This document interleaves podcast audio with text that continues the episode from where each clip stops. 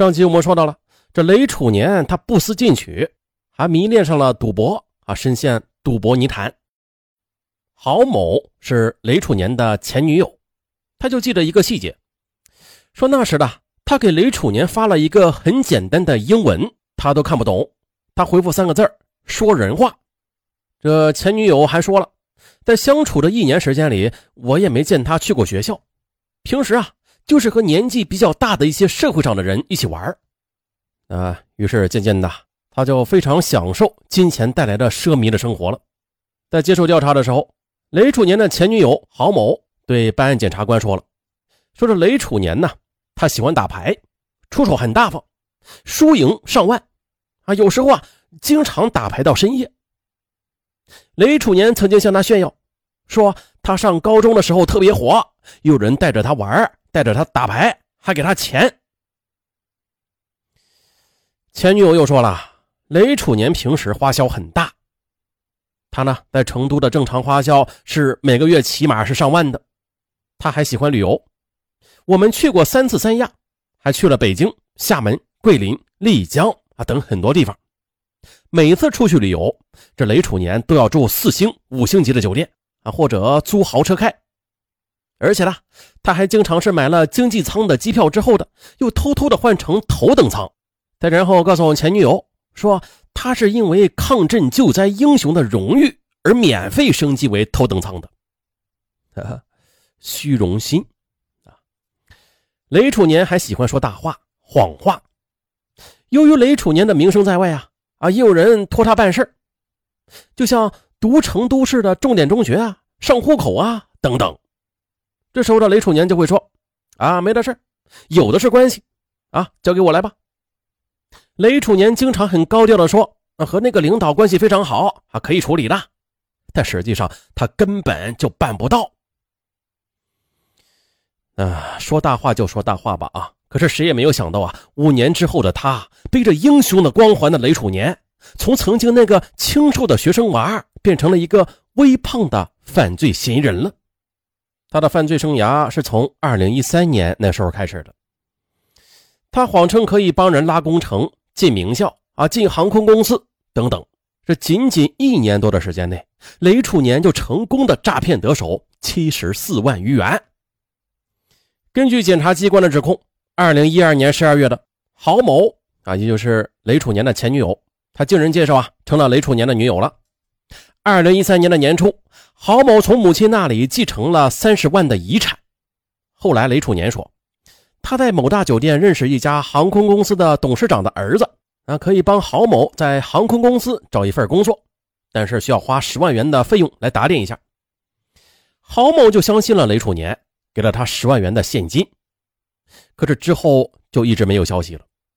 眼看航空公司招聘的空姐儿都开始培训了，这郝某着急了。雷楚年就跟其他骗子一样啊，编织各种借口来搪塞他。郝某呢又跟他闹分手，这雷楚年不同意，并且呢以分手之后你就别想把钱拿回去了啊来威胁他。说其实的这些钱都已经被他挥霍掉了。之后呢，雷楚年便离开成都，前往了深圳。最让郝某伤心的是，不是雷楚年骗了他多少钱。而是雷楚年骗走了他母亲生前送给他的一台笔记本电脑。不是说这台笔记本电脑多值钱呢哈，只是郝某非常珍惜那台笔记本电脑啊，有念想，所以他就要求办案人员帮忙追问雷楚年电脑的下落，可是无果。那这事儿还没完。二零一三年四月的，雷楚年又向朋友的表姐朱女士谎称。说可以帮助其孩子进入成都市的重点中学读书，进而又虚构需要打点关系等理由，骗取朱女士共计十万零五千元。之后，雷楚年又伪造了成都市教育局的公章，制作了虚假的通知和成都市初中报名接收条，并且交给了朱女士，并且他又用同样的手法，雷楚年在七月还在受害人唐某处。骗得了七万余元。那受害人邬先生，他是在二零一二年在蒙阳认识了雷楚年，啊，因为啊都当过志愿者，所以呢，他便和雷楚年有共同话题，啊，很聊得来。渐渐的，两人变成了好朋友。在受害人巫先生父亲的印象里，这雷楚年他是个嘴巴很会说话的小伙子。他曾经啊还跟我说过，他认识某某高官，还被邀请去办公室里喝过茶。当时听到这句话，巫先生的父亲是半信半疑的，不过潜意识里还是选择了相信。原因就是他是抗震英雄嘛，啊，万一是真的呢？于是巫先生和父亲一样的也选择了相信。不过结果还是被骗了。二零一三年五月的，雷楚年向巫先生提出共同投资挖沙石，各投资一半。当时雷楚年还曾经带着巫先生到城彭高速附近的一块空地看过场地的。他说啊。他与有关部门的关系特别好，所有事情都可以摆平的。这啥事到他这儿都不是事最后呢，巫先生便信以为真，总共拿了八万块钱给雷楚年，结果打了水漂。那在对雷楚年的庭审中，有一项指控涉及了十六个受害人，他谎称自己可以帮人购买驾照，而这些受害人彼此都是朋友。二零一三年七月的。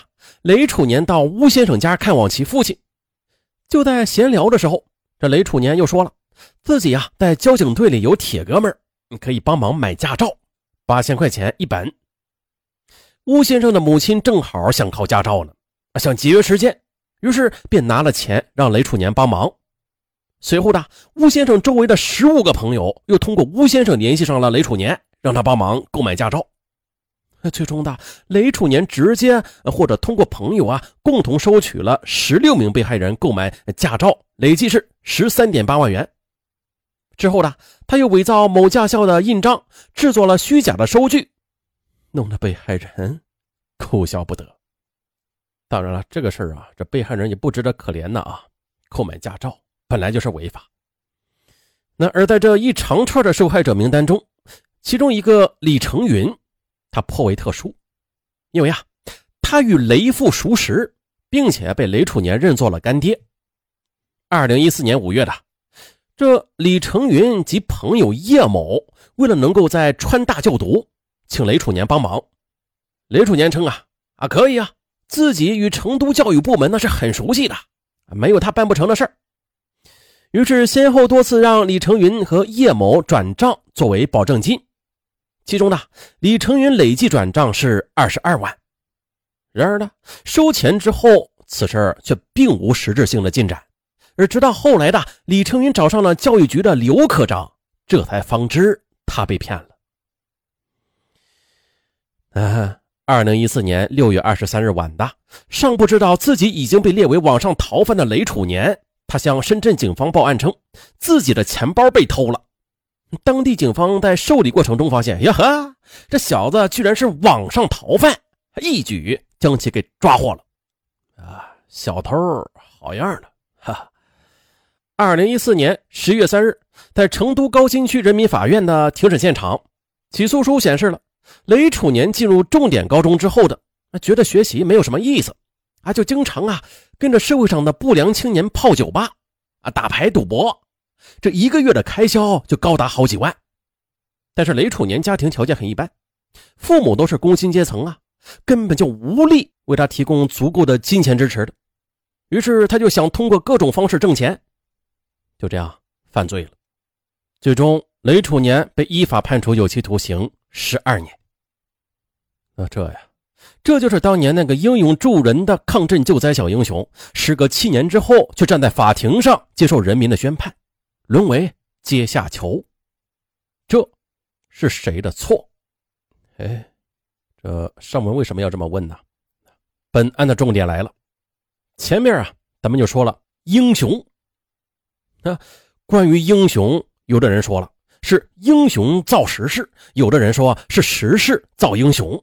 那不同的时代、特定的时间，都会产生不同的英雄。我们的社会确实需要英雄。也不乏英雄，那对待英雄，我们给予赞美，这是应该的，但是也不能过分的将其塑造成圣人。那么问题来了，这英雄他该是伟大的还是平凡的呀？那这么说啊，可能更准确一点。英雄他既是伟大的，也是平凡的。如果的过多的荣誉没有正确的去引导，那反而会使他们迷失自我。就像本案的雷楚年，不得不说，这是一个悲剧。那话再说回来啊，英雄他应当接受赞誉，应当得到人民、社会、国家的认可。但是头戴名气之冠，他如何承重啊？这就得靠个人修行了。而其实呢，在听本案的听友们大概心里应该也都有数。这雷楚年他年龄太小了，虽然这样的壮举是值得赞赏的，但是啊，他是一个心智尚未健全的少年，他突然呢就被笼罩在光环之下，那么他就无法抗拒外部社会带给他的一些影响，因为呢他自己的辨别能力是非常有限的。而其实当初最正确的办法就是在授予小英雄的称号之后。就应该让他回归到原来的生活的，这样才是一种保护。可是，在现实中啊，却是恰恰相反的。